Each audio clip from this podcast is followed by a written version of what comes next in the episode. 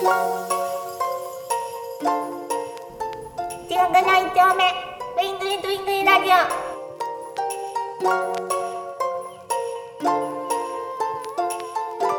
今回のお相手は高橋とあっくんとオタミちゃん引きずってるよろしくお願いしよろしくお願いしまますす。よろしくお願いします。あのですね、はいもうもう戻っ戻ってきて大丈夫。いやもうそのままでも全然全然 OK だけど、聞いてる人がちょっとハテナマークかなっていうぐらいのことで、我々的には全然全然 OK。とびちゃんができるのであればうんちょっとや全ってもらってもあじゃあじゃあ構わないもう戻ってきます。全然全然 OK なんだけど、あのですね、配信をいろいろしてい。ると、他の配信のあの方のねはいやってるやつとかも聞聞いたりとかするんですよ。うんあーはいはい。うん。でその中で、はい。あの映画を紹介してる方とか、はい。うんこの映画面白いですよとか、はい。見たやつ良かったですよとかっていうのがあってはい。それの気になる中の一つ私あの見ました。見ました。はい。見たんです。はい。でその話をちょっとしたいなとはい。思います。はい。で今ここに来てくれているとびちゃんとあっくんがはいそれを気に入るかどうかっていうのは全く気にしないでおしゃべりを話します。はいあはい、し始めます。はいーはいいいですか？大丈夫ですいいですか？まずね、はい作品名からいきます。ははいい作品名はちょっとね忘れました。忘れえーこれから言いますって言っていきなりは忘れはいました。はいはい。えどどういうことですか？内容だけ言うってことですか？えーとですね、原題が October Sky。ああはい。はい。日本で公開された時はなんか違う名前になったらしいんだけど、はいはい。はい。ど忘れしてます。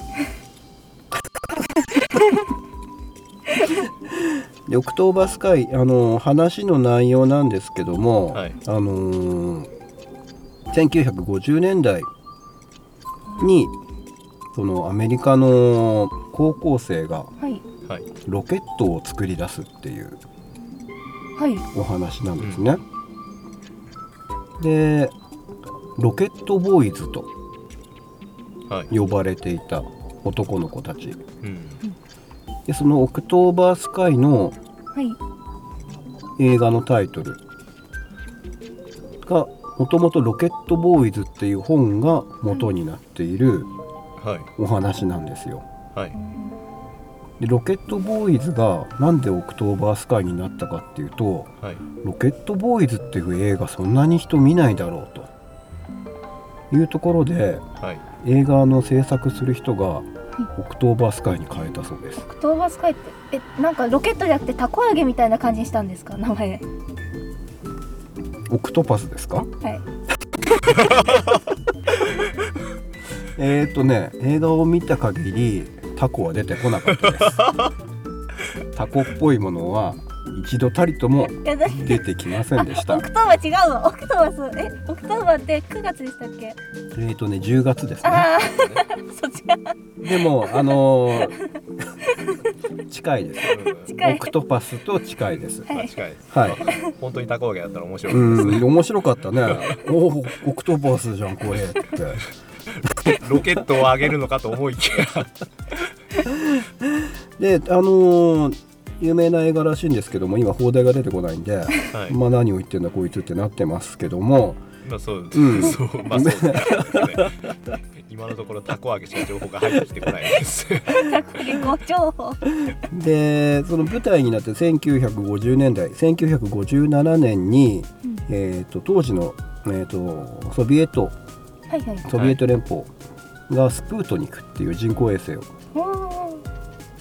人類で初めての人工のものを、はい。えー、と地球のうん。うんあの軌道に乗せちまったよっていう。乗せちまったよ。乗せちまったよ。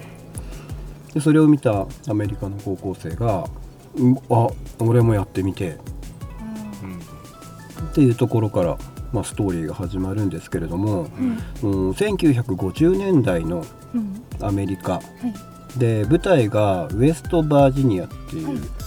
とところなんですけどもその年代をその年代のその地域をちょっとまあ実話を元にしてるんですけどもはい。扱った映画っていうのはちょっと珍しいなと私は思ってます。思ってます。はい、はい。はい。今2人を全く置いてけぼりにしているのは 承知の上で言ってますけども。いやもしもしかしたらねリスナーさんの、ああみたいに思って聞いてくれているかもしれない、うん。え実はを元にしているでその、まあ、登場人物の一人が書いた。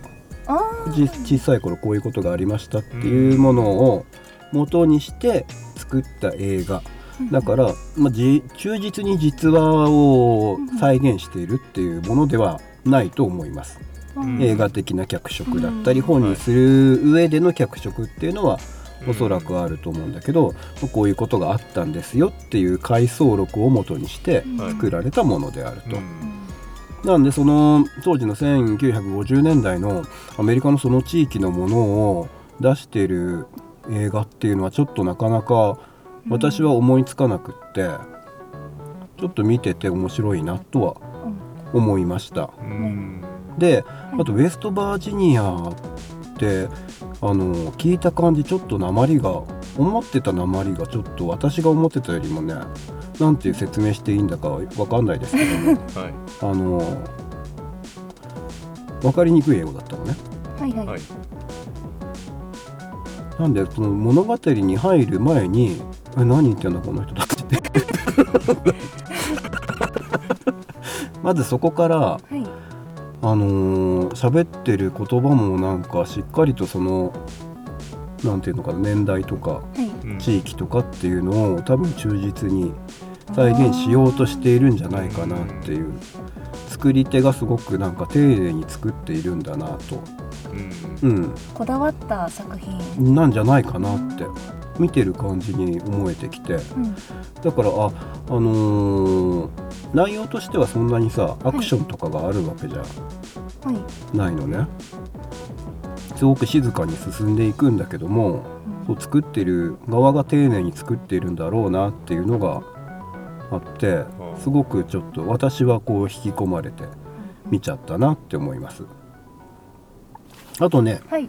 あと見た後私大体ねウィキペディアでねいろいろ実際どうだったのか見るのが好きです。おーはい。で実際の本。うん。本と映画で違うところがあるそうですうん。でえっとねこの主人公の男の子はい。ホーマー・ヒッカム。はい。と呼ばれていますけども現実はソニーって呼ばれてるそうです。はい。だから映画と全然名前が違う。あ本本の方は本当の名前。だと思われる。になってるけど映画だと。映画だと違う名前、うん。でそのホーマー・ヒッカム君主人公なんですけども、お父さんもホーマー・ヒッカムさんなんですよ同じ名前で息子はホーマー・ヒッカム・ジュニアになる。あーはいはいはいうん。でもそれだと映画の中でめっちゃ面倒くさいことになるんでねお父さんはジョンと呼ばれてました。ああ。映画映画ではちょっと違うことにしてたすごいありふれた名前に。そうそうそうそう。じゃないと両方ホーマー・ヒッカムになっちゃうから、そうですねでロケットボーイズってさっき言ったじゃないですか、はい。はい。ロケットボーイズ映画では4人組なんですけどもはい。実際6人組だったそうです。減らされた。映画に誰に当たって二人消された。入れたらなんか話長くなっちゃうからかもしれない。うん。かもしれない。予算の関係もあるかもしれない。すっきりすっきりしてちょっとねキャラクター立たせてっていう考えがあったのかもしれない。あとですねそのロケットボーイズたちが映画の中でそのロケットを作るためにはい。鉄を集め出すんですね。はいその中であの鉄道のはい。はい鉄を持っていくっていえう？描写があるんですけども、はい。実際は行っておりませんと。あ本の中ではあの、はい。そんなことしてませんよってなってます。でロケットボーイズたちがあのロケット実際発射してうん実験するんですけどもそれが森に入ってはい。そこから火事が起こったっていう映画の中であ。ね、はい。はい。ものすごいネタバレしてるけどもははい。いスルーして。もうリスナーにも ネタバレしてるじゃないですか。ここで見た気分になってもらうという。それで一悶着はい。起きてなんか逮捕されるっていう描写が出てくるんですけどもはい。実際はされてません安心してください。されてませんっていうのは逮捕されてないよって燃や燃やしたけどされてませんよってこと？燃やしたのは事実だけどもそれがそのロケットボーイズたちのせいになって逮捕までその劇中では行われちゃうんだけどもうん。実際はそうではないですっていう。でも燃やしたのは本当燃え燃えたのは本当らしい。でもすぐ他の原因だっていうのは分かってうん。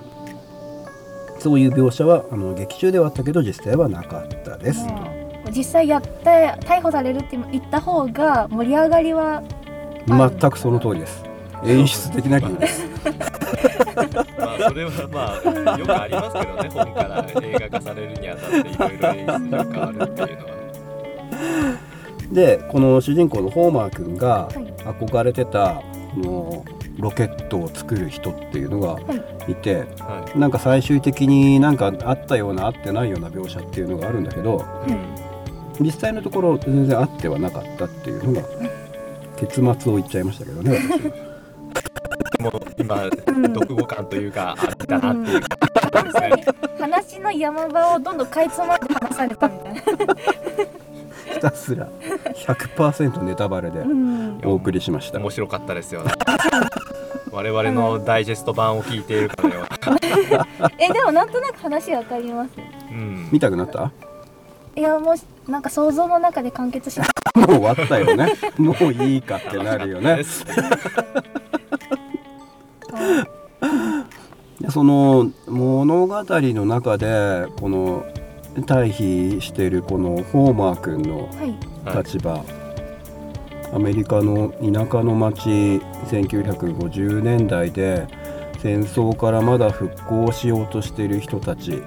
うん。とあとそのねロケット作るぞって言ってずっと未来に向かってるその子供たち。はい。とかっていうの対比っていうのが静かな中でもとっても綺麗にあ描かれてる。っていうのがちょっと見た後私は良かったなって思いました。はい。ありがとうございます。というところでーはい。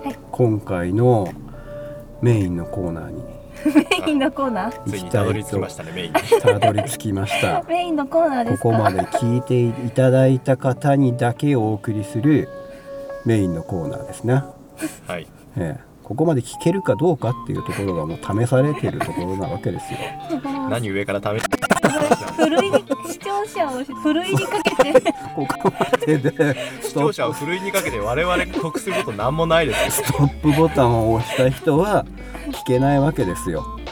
ああもう高橋で始まったわって思って。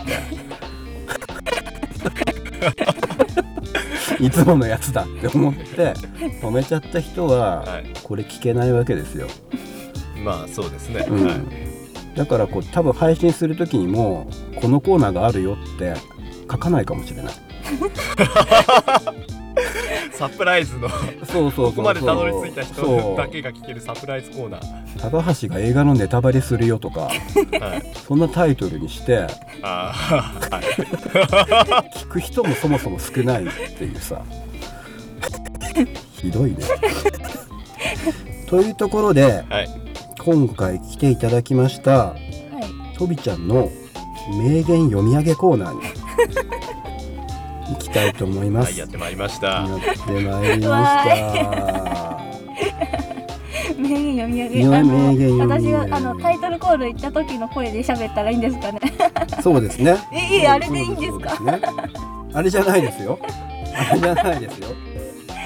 打ち合わせ通りのやつでお願いしますよ。はい打。ち合わせしてない普段しない打ち合わせでやったやつで今から淡々ととびちゃんが名言を読み上げてくれます。はい。はい。じゃあ準備いいですか？これ準備はいいで終わってないよって言ってもさせるじゃないですか。で読み上が、読み上げが終わったらもうすぐにエンディングに入りますから。はい。も 感想とかそういうのは一切なく。うないです。ないです。いいですか？それではよろしくお願いします簡単すぎる人生に生きる価値などない。ソクラテス。成功の反対は失敗ではなく、やらないことだ。佐々木則夫。自分か幸せかどうかは自分で決めるしかないのよ。マツコ・デラックス。何かを捨てないと前に進めない。スティーブ・ジョブズ。この世に生を受けたこと。それ自体が最大のチャンスではないか。アイルトン・セナ。一番いけないのは自分なんかダメだと思い込むことだよ。漫画、ドラえもん。地獄の一丁目トゥインクルトゥインクルラジオ。ここまでのお相手は高橋とあっくんとタビちゃん、それでは次回もおお楽しみに